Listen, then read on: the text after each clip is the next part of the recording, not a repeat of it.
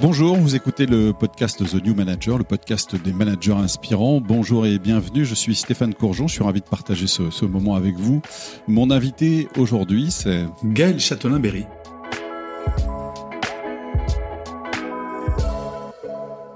Bonjour Gaël, merci d'être avec nous. Euh, vous avez euh, publié en début d'année le Manager bienveillant 2.0. On y reviendra dans un instant, une sorte de mise à jour finalement de ce concept que vous aviez euh, mis à jour déjà en 2016. D'abord un mot sur votre parcours qui est très éclectique. Vous, euh, êtes musicien, compositeur, euh, écrivain, vous avez été manager, entrepreneur. Vous nous racontez un peu tous ces talents que vous pouvez avoir vous avez été compositeur de musique de publicité, je crois, c'est ça? Musique de pub, musique pour le web à une époque où, vous savez, quand on se connectait à Internet, ça faisait encore... Il y avait très peu de débit et j'avais trouvé un moyen pour compresser le son et j'avais été financé par l'Anvar à l'époque, donc qui maintenant est devenu la BPI.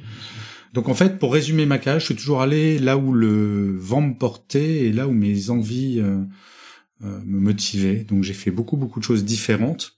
Et je crois que c'est, alors c'est pas le syndrome du vieux, hein, même si euh, on doit être à peu près de la même génération, peu ou prou.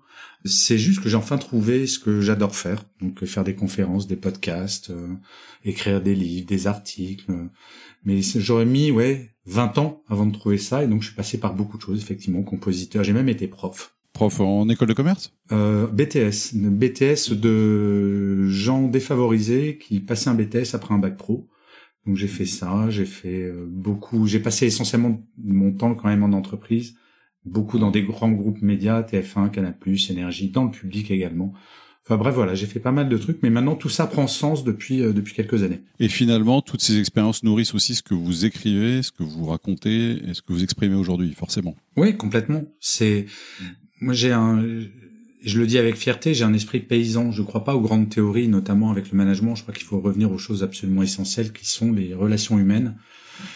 Et les relations humaines, il n'y a pas besoin de grandes théories. Il faut revenir aux basiques. Et mes 20 ans d'expérience là-dedans me montrent que j'étais un petit peu comme le personnage de Molière qui faisait de la prose sans le savoir. J'étais bienveillant sans le savoir. Et donc j'ai fait que théoriser quelque chose qui était du quotidien euh, évident. Les relations humaines dans les entreprises, elles ont plutôt été abîmées, diriez-vous, euh, c'est les 10-15 dernières années? Pas plutôt abîmées, c'était une catastrophe, mais on peut le dater en plus. Ça a été vraiment les années 80 avec la financiarisation de, de l'entreprise où finalement c'était les euh, les dividendes qu'on allait verser aux actionnaires qui devenaient prioritaires pour déterminer la valeur d'une entreprise, alors que la valeur d'une entreprise c'est l'humain et on l'a oublié pendant longtemps et on l'a encore plus oublié en France parce qu'on l'oublie un petit peu, mais nous, la génération X, on fait partie d'une génération qui n'a connu que le chômage de masse. Et on a beaucoup entendu cette phrase, dis donc si t'es pas content, il y en a dix qui veulent ton boulot. Donc forcément, ça facilite pas les relations humaines, où on se dit que euh, bah, le salarié, on peut en disposer comme on veut, et il est euh, corvéable à merci, parce que de toute façon, il n'a pas le choix. Et quel que soit son diplôme, moi j'ai été diplômé en 92, j'étais rentré en école de commerce avec ce fantasme qu'à 30 ans, je serais forcément directeur général, ou sinon j'étais un gros loser. Puis on a galéré pour trouver des boulots quand on était diplômé de très grandes écoles de commerce. Et donc euh, bah, tous les paradigmes ont changé avec ma génération, et donc forcément on a élevé une nouvelle génération qui est un tout petit peu plus hardcore avec les entreprises, et avec le chômage qui baisse, et notamment sur les catégories de jeunes diplômés où on connaît le plein emploi, maintenant au lieu d'entendre si t'es pas content, il y en a 10 qui veulent ton boulot, il y a des managers qui entendent de plus en plus, disons que si tu me reparles encore une fois comme ça, il y a 10 boîtes qui veulent me recruter. Le rapport de force n'est pas tout à fait le même. Et je suis plutôt content de ça, enfin c'est génial je suis ravi que mes enfants connaissent pas la situation que ma génération a connue. En même temps, on passe d'un déséquilibre à un autre. Effectivement, des, boîtes qui tenaient leurs salariés parce qu'il y avait euh, beaucoup de chômage, aujourd'hui des salariés qui tiennent les entreprises. C'est pas forcément non plus euh, aussi sain. Ce sont des effets de balancier et euh, comme tous les effets de balancier, c'était trop d'un côté, c'est passé trop de l'autre. Et à un moment, on va revenir gentiment au milieu où il y aura une entente cordiale entre les deux. Enfin, en tout cas, c'est ce qu'il faut souhaiter pour 2023. Et, sans doute que les managers peuvent contribuer à rééquilibrer le balancier. Euh, ces managers bienveillants notamment. Mais c'est même la clé essentielle et beaucoup d'entreprises avec qui je travaille s'aperçoivent enfin que la clé c'est le manager de proximité. Euh, je parlais à, à la patronne d'une boîte de recrutement pas plus tard qu'il y a deux semaines qui m'expliquait que le nombre de recrutement qui était raté parce que le dernier entretien avec le futur manager était catastrophique puisque le manager expliquait au candidat bon alors chez moi bon bah va falloir travailler euh, bah, jusqu'à 20h tous les jours et si je fais une réunion si c'est à 20h30 bah c'est normal puis les mails que j'envoie le week-end bah tu vas y répondre hein, parce qu'on est impliqué dans mon équipe Et ils sont surpris parce que les candidats disent bah non, je je veux pas moi. Donc il y a des changements de paradigme et de valeurs qui sont assez radicaux. Il y a de plus en plus de boîtes qui s'en aperçoivent, heureusement. Et il aura fallu une pandémie, mais surtout la baisse du chômage, pour que les entreprises s'aperçoivent que ouais, le salarié a une valeur. Ça semble ridicule de le dire. Parce qu'en fait, ça a rien de nouveau. Je le rappelle souvent, Adam Smith, le premier théoricien du capitalisme au XVIIIe siècle, parlait déjà de bienveillance. Il expliquait qu'un bon patron, il devait payer la, pour la santé de ses salariés. Vous imaginez, Adam Smith parlait presque de sécurité sociale. Et il expliquait qu'il fallait également payer l'éducation des enfants de ses ouvriers, parce que ces enfants-là seront potentiellement les ouvriers de demain. Donc fondamentalement, ce sont vraiment les années 80 qui nous ont fait oublier tout ça. Il suffit de regarder par exemple l'histoire de Michelin. Donc depuis le 19e siècle, on parlait de paternalisme avant. Donc c'était, il est moche ce mot, certes.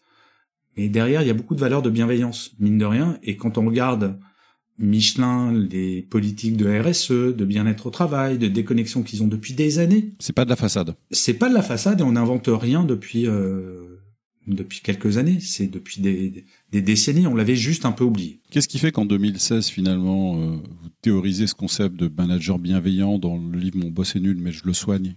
De, de quel constat ça naît De quelle observation? Je vais être très franc avec vous. C'était un travail thérapeutique figurez-vous. Je sortais d'une expérience professionnelle très violente, très très violente, et euh, je me suis dit, je vais écrire, euh, je vais écrire et je vais essayer de comprendre ce qui s'est passé dans, mon, dans cette expérience. Et je me suis aperçu que fondamentalement, ça tenait à une chose, la bienveillance que les managers ont entre eux et ont avec leur, euh, leurs équipes. Et j'ai écrit un article à ce moment-là qui s'appelait sur LinkedIn qui s'appelait Le management bienveillant, l'avenir du management. Et c'est la première fois que ces deux mots sont associés, management et bienveillant. Et à ce jour encore, c'est l'article le plus lu publié sur LinkedIn France, de toute l'histoire de LinkedIn France. Et là, je me suis dit, il y a quand même un truc, quoi. il y a une appétence pour ce sujet. Et mes potes se foutaient de moi, hein. ils disaient, mais la bienveillance, mais arrête. Les gens de ma génération, parce qu'on est d'une génération où le monde de l'entreprise est un monde difficile, dur. Et je me suis dit, mais quand même, les gens aiment beaucoup, ils commentent, ils ont l'air, les salariés, ils ont pas l'air de trouver ça ridicule. Ils disent, ouais, moi, je, moi, je veux bien un manager bienveillant.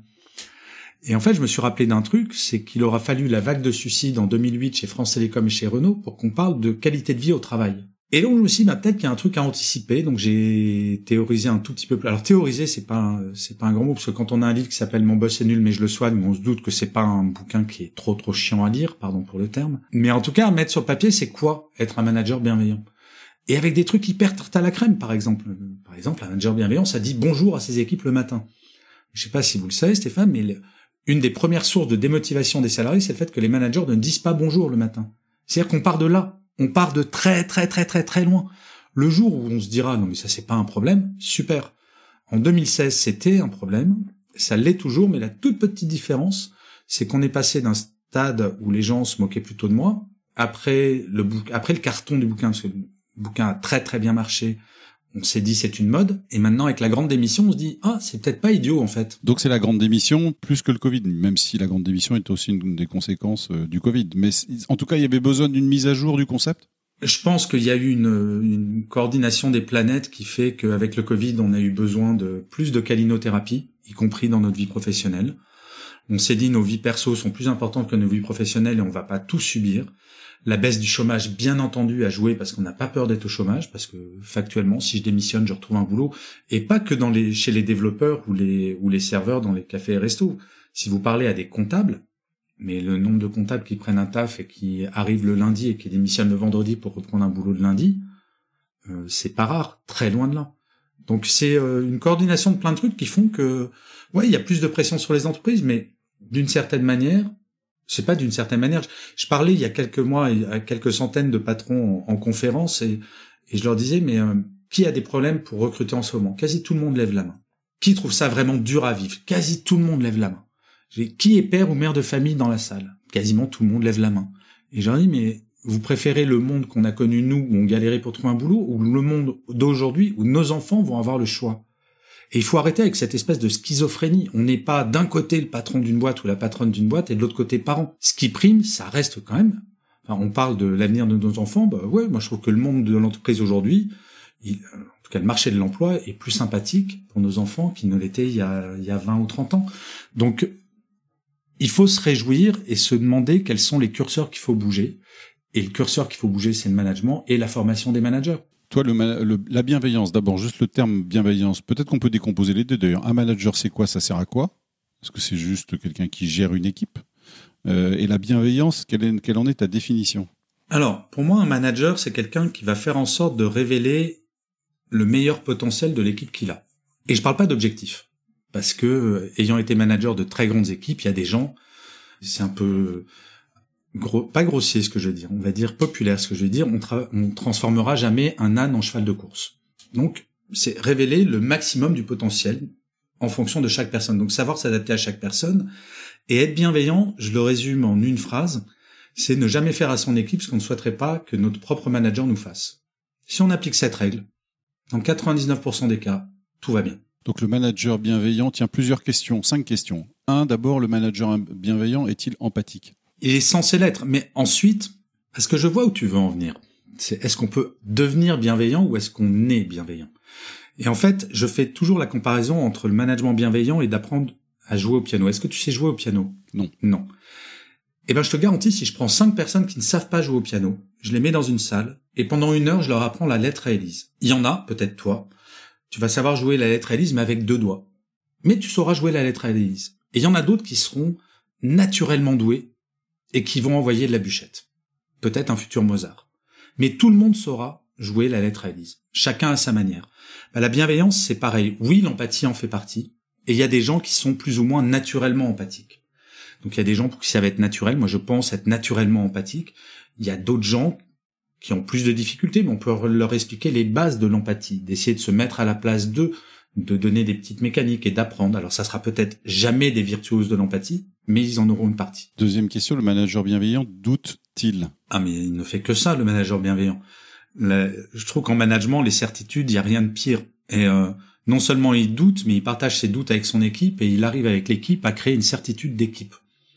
Et c'est ça qui est magique dans le management. C'est le partage de la décision. Il n'y a rien de plus fantastique de challenger ses propres idées avec son équipe, que l'équipe ait le sentiment qu'elle est écoutée par son manager et qu'une idée de base se transforme et évolue grâce à l'input de chaque personne dans l'équipe, c'est euh, formidable. Avoir des certitudes, euh, c'est le meilleur moyen de se planter.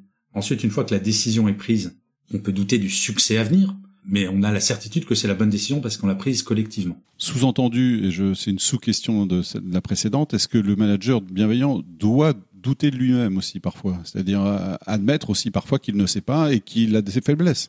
Mais j'avais j'avais fait tout un podcast là-dessus sur le, le, fait que euh, on a le droit de pas savoir. On n'a pas le droit de prétendre tout savoir. On n'est pas Google. Enfin, ça se saurait. On n'est pas omniscient quand on est manager. Mais ça, c'est l'image du siècle dernier du manager qui sait tout, qui décide de tout, euh, qui a forcément les meilleures idées. Oui, un manager a le droit de pas savoir. Il n'a pas le droit de pas chercher une solution. Par contre, il a le droit de ne pas savoir, dire à un collaborateur ou une collaboratrice, écoute, je ne sais pas. Par contre, je vais me renseigner, je m'engage à te donner une réponse demain matin à telle heure. Voilà, c'est ça ce qu'on attend d'un manager. C'est pas Superman, c'est souvent ce que je dis euh, quand je fais des conférences à des, managers, c'est il n'y a pas de Superman ou pas de Wonder Woman, on n'est que des êtres humains. Par contre, je crois qu'on a magnifié le rôle du manager pendant les années 80, mais avec tous ces films, tu sais, c'est, euh, je sais pas si tu te rappelles de Wall Street, de tous ces trucs-là, tu voyais Superman, quoi. C'est vraiment le, le super balèze qui a pas de doute, qui a un monstre froid, qui est méchant, qui est et en fait, bah, il faut casser tous ces euh, tous ces mythes. Malheureusement, ces mythes ont été mis dans la tête de gens qui aujourd'hui ont le pouvoir, c'est-à-dire les gens de ma génération.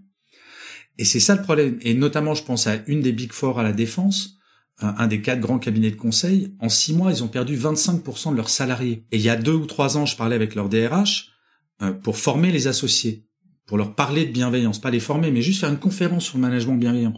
Et en fait, les associés avaient refusé en disant mais non, c'est pas pour nous ça. Ben les gars, tant pis pour vous, mais maintenant vous allez devoir vous y mettre. Le manager doit-il compter les heures? Oh, la question pourrie. non, méchante, méchante. Euh, je sais pas s'il y a une bonne réponse. La réponse est oui, dans l'absolu, parce que j'ai vu trop de gens euh, se tuer à la tâche et oublier leur vie personnelle. Je pense que ça va dépendre des périodes, ça va dépendre si si la personne est en train de monter sa boîte, oui, on sait quand on monte sa boîte pendant 2-3 ans, c'est hardcore. Par contre, il doit comprendre que si c'est son choix, c'est pas forcément de suite son équipe. C'est ça. C'est ce qui doit compter les heures de son équipe. Ah non, parce que j'avais compris ses heures à lui. Ah oui, non, les heures des autres. Ah non. Non, non, c'est aujourd'hui le manager bienveillant, il doit passer sur un management par euh, par objectif et par projet. C'est-à-dire que globalement, si j'ai, euh, je donne toujours cet exemple du, euh, du juriste. Je demande à, un juriste de faire un contrat et je le veux vendredi à midi. Et je lui demande le lundi.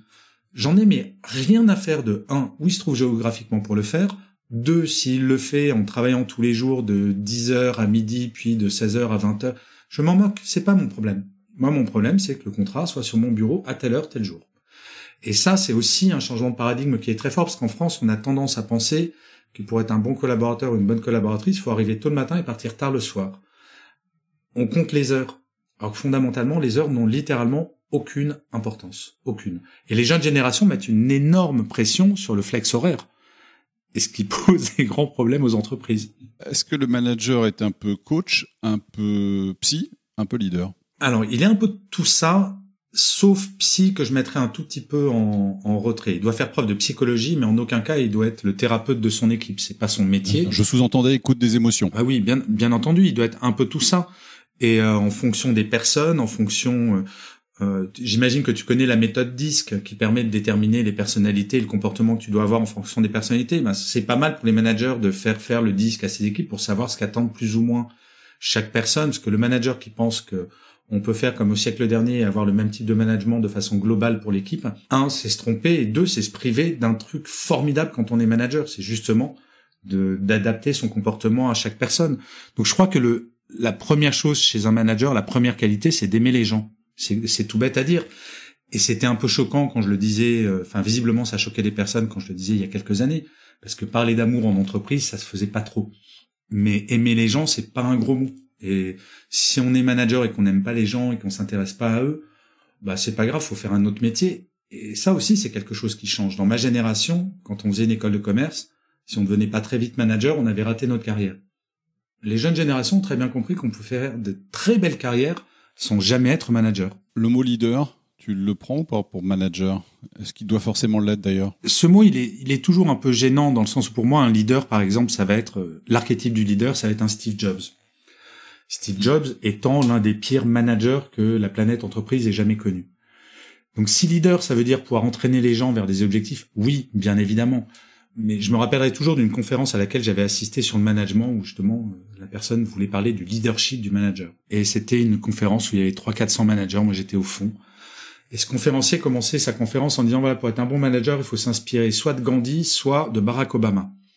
J'ai senti comme deux sacs de ciment sur les épaules des managers. Ils disent mais non mais moi je suis directeur comptable, je suis pas Barack Obama quoi.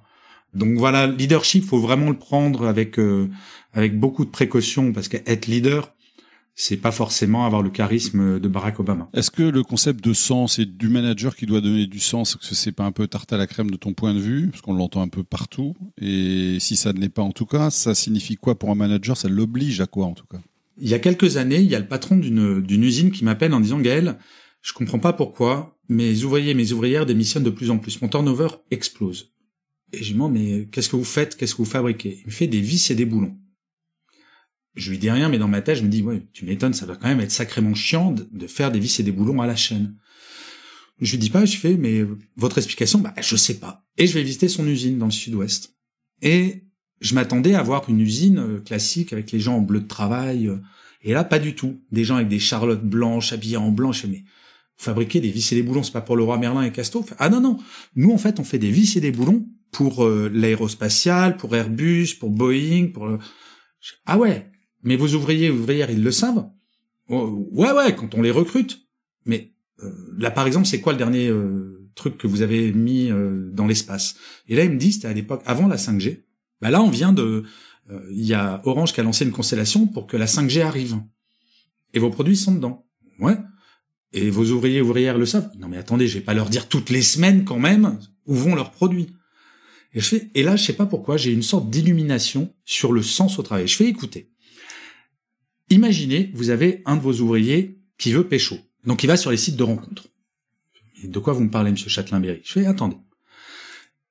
Et il sait pas qu'il y a euh, les satellites orange qui sont partis dans l'espace. Donc il va à un rendez-vous avec une femme, et forcément à un moment va venir la question, et qu'est-ce que tu fais comme métier? Et là, bah, s'il n'a pas de sens à son travail, il va baisser un peu les yeux et dire, bah, je fais des vis et des boulons, c'est pas très prestigieux comme métier dans l'absolu. Si par contre, le lundi, vous lui avez expliqué que son travail se retrouve dans l'espace, la même question. La femme, tu fais quoi comme métier? Et là, il regarde, fait, t'es chez Orange? Ouais. Eh ben écoute, grâce à mon métier, parce que je fais des vis et des boulons qui vont sur des satellites, eh ben dans quelques années, tu vas avoir la 5G. Mon métier, c'est ça. Il y en a un des deux qui va pécho et l'autre non. Et donner du sens, c'est donner de la fierté, quel que soit le niveau hiérarchique, parce qu'encore une fois, c'est en rien une question de niveau hiérarchique, c'est d'expliquer que chaque personne dans l'entreprise participe à la grande mission de l'entreprise. Mais encore faut-il prendre le temps en tant que manager d'expliquer en quoi ça sert. Du recouvrement de créances, ça a rien de sexy dans l'absolu. Mais expliquer que grâce à ce recouvrement, la trésorerie de l'entreprise est suffisante pour pouvoir payer des augmentations, investir dans des machines, etc. Tout ça, ça donne un sens qui est différent et ça fait sentir les gens fiers de ce qu'ils font. Donc, euh, c'est assez essentiel. On peut être bienveillant à distance, comme on peut, on peut l'être d'ailleurs. On doit l'être. Mais par exemple, l'exemple du bonjour le matin. Ça prend pas grand chose pour un manager de faire un groupe WhatsApp et d'envoyer un petit message à son équipe en disant salut l'équipe, j'espère que vous allez bien, moi je commence ma journée de travail. Bonne journée à toutes et à tous. Deux secondes. Il y a peut-être des membres de l'équipe qui vont trouver ça euh, un peu naze, mais la majeure partie seront contents de savoir bah ouais c'est cool qu'on me dise bonjour le matin. Donc à distance. Mais ça a été un grand problème avec le premier confinement et les entreprises ont découvert avec le premier confinement l'importance du management de proximité parce que les bons managers en présentiel ne l'étaient pas forcément en distanciel et les mauvais en présentiel sont rarement devenus bons en distanciel. Peut-être même pire, en voulant euh, peut-être fliquer encore plus d'ailleurs. Ah ben c'est le micromanagement à distance, c'est absolument terrible, absolument terrible. Tu as quelques exemples de, que tu as pu entendre ou voir dans des entreprises de ce micromanagement de l'espionnage de présence euh, ah grâce aux outils numériques avec euh, t'as été absent, j'ai vu que tu n'étais pas en ligne de telle heure à telle heure, c'est inacceptable. Organiser des réunions à 13 heures même avec des gens qui avaient des enfants en bas âge, enfin toutes ces choses-là. encore une fois, on revient sur du bon sens, mais encore faut-il former les managers et c'est pas très compliqué et ça demande pas des investissements de dingue parce que c'est que du bon sens. Tu as parlé du bonjour tout à l'heure en commençant. Est-ce que le merci n'a pas aussi euh, tout autant, si ce n'est plus d'importance? Et, je veux parler là-dedans du feedback. Quoi. Oui, bah le feedback, c'est quelque chose qui est extrêmement important. En France, on aime bien le feedback négatif, ça on sait le faire. Tu sais, quand on souligne en rouge ce qui a été mal fait, c'est ça nous renvoie des souvenirs d'enfance. Euh, mais c'est bien de souligner en vert ce qui est bien fait aussi de temps en temps, euh, même les petites choses. Et en distanciel, c'est peut-être plus compliqué, parce que par exemple, un collaborateur, une collaboratrice qui vient dans mon bureau pour me remettre un dossier. Si j'ai été bien élevé, je dis merci. Bah, bien souvent, à distance, on oublie euh, quelqu'un qui nous envoie un dossier par mail, juste d'envoyer, mais juste un tout petit. Eh, merci. Juste merci. Donc oui, tous les feedbacks sont absolument fondamentaux. Et on l'attend de plus en plus de la part des managers. Mais ce que j'aime bien, il y a eu une accélération de la libération de la parole en entreprise et de plus en plus d'entreprises ont compris que l'évaluation des managers doit se faire par les équipes. Donc c'est une évaluation remontante au lieu d'une évaluation descendante. Moi, je fais partie d'une d'une génération de managers où l'évaluation de mes qualités de manager se faisait une fois par an pendant l'entretien annuel par mon propre manager qui me demandait Gaël, tes équipes t'aiment bien? Elles m'adorent. Tu penses être un bon manager? Je suis excellent. Et voilà on avait évalué mes compétences de manager. Tu parlais de la formation, on va peut-être terminer là-dessus, la formation des managers. Tu dis finalement que ça, il n'y a pas besoin de grand chose, mais il y a besoin de quoi, de quel type de formation pour eux aujourd'hui? Bah, D'apprendre les grandes règles. Et ça peut se faire en une demi-journée. C'est euh, et je parle pas forcément de moi. Hein, c'est euh, juste d'avoir un manager référent, d'avoir d'ouvrir les discussions, de créer une communauté de managers où on explique aux managers qu'ils ont le droit de pas savoir, ils ont le droit d'être décontenancés face à une situation avec un collaborateur une collaboratrice, par exemple, qui est toujours négatif. Comment on gère ça? Bah, Il y a peut-être dans la communauté manager quelqu'un qui a déjà été confronté, qui a trouvé la solution. De définir c'est quoi le manager dans notre entreprise, quelles sont les valeurs qu'on doit porter, quelles sont les valeurs quand il y a quelqu'un qui vient passer un entretien chez nous, qui doivent être perçues par le candidat? Bref, de se poser des questions, encore une fois assez simples, mais qui ne demandent pas de, de sortir des moyens de, de dingue. Déjà, libérer la parole et demander aux équipes ce qu'elles attendent, et de plus en plus d'entreprises le font, euh, ça fonctionne pas mal. C'est l'heure du questionnaire maintenant, euh, Gaël. Euh, avec cette première question, quelle est la phrase que euh, tu détestes entendre au boulot? Bah, comme un lundi. Quel est ton mantra, leitmotiv ou citation préférée? Quand tu es né, tu pleurais, tous les autres étaient heureux. Vis ta vie de telle sorte que le jour de ta mort, ça soit l'inverse. C'est un proverbe arabe. Quelle application et plateforme euh, professionnelle ou personnelle te facilite la vie au quotidien? Alors ça va pas parler aux gens. Hein. Final Cut Pro. Le montage vidéo? Ouais, exactement. Ouais, pour tes vidéos sur YouTube. Euh, mais aussi, je l'utilise euh, double, doublement parce que ça me sert de montage son également. Donc, je sors à la fois vidéo et son d'un coup. Donc, ça me facilite. Avant, je faisais tout sur Logique et à côté. Enfin, bref, ça me fait gagner beaucoup de temps et j'adore. Quelle habitude a changé ta vie? Faire du sport le matin, tous les matins. À 7h15, je pars faire une heure de sport et ça a changé ma vie. Quel est le livre qui t'a le plus inspiré? Alors, ça va faire très prétentieux, mais La volonté de puissance de Nietzsche, qui expliquait un truc qui est tout bête au lieu d'aller prier ton Dieu dans ton église pour espérer que ça change le monde, essaye d'agir pour le changer. Je schématise un petit peu la pensée de, ce cher Friedrich, mais en gros, c'est un, un livre qui m'a marqué quand j'avais une vingtaine d'années sur la notion de l'action, de responsabilité. Au lieu de, de se plaindre, au lieu de, de dire c'est la faute de lui ou c'est un tel devrait agir, ce qu'on a beaucoup en France quand même, c'est la faute de mon patron, de ma patronne, des dirigeants, des politiques. Agissons. Quelle est la personne qui t'inspire le plus ou t'as le plus inspiré? Alors pareil, ça va être très tartare à la crème, mais je trouve que le destin du général de Gaulle, il a rien de politique là-dedans. Je trouve que c'est quand même euh, le côté renaître de ses cendres en permanence et réussir à bouger des lignes assez incroyable. De Gaulle, ouais. Que fais-tu pour décompresser? Bon, on a compris que c'était le sport, mais il doit y avoir la musique un peu là-dedans, non? Euh, Beaucoup la musique, ouais.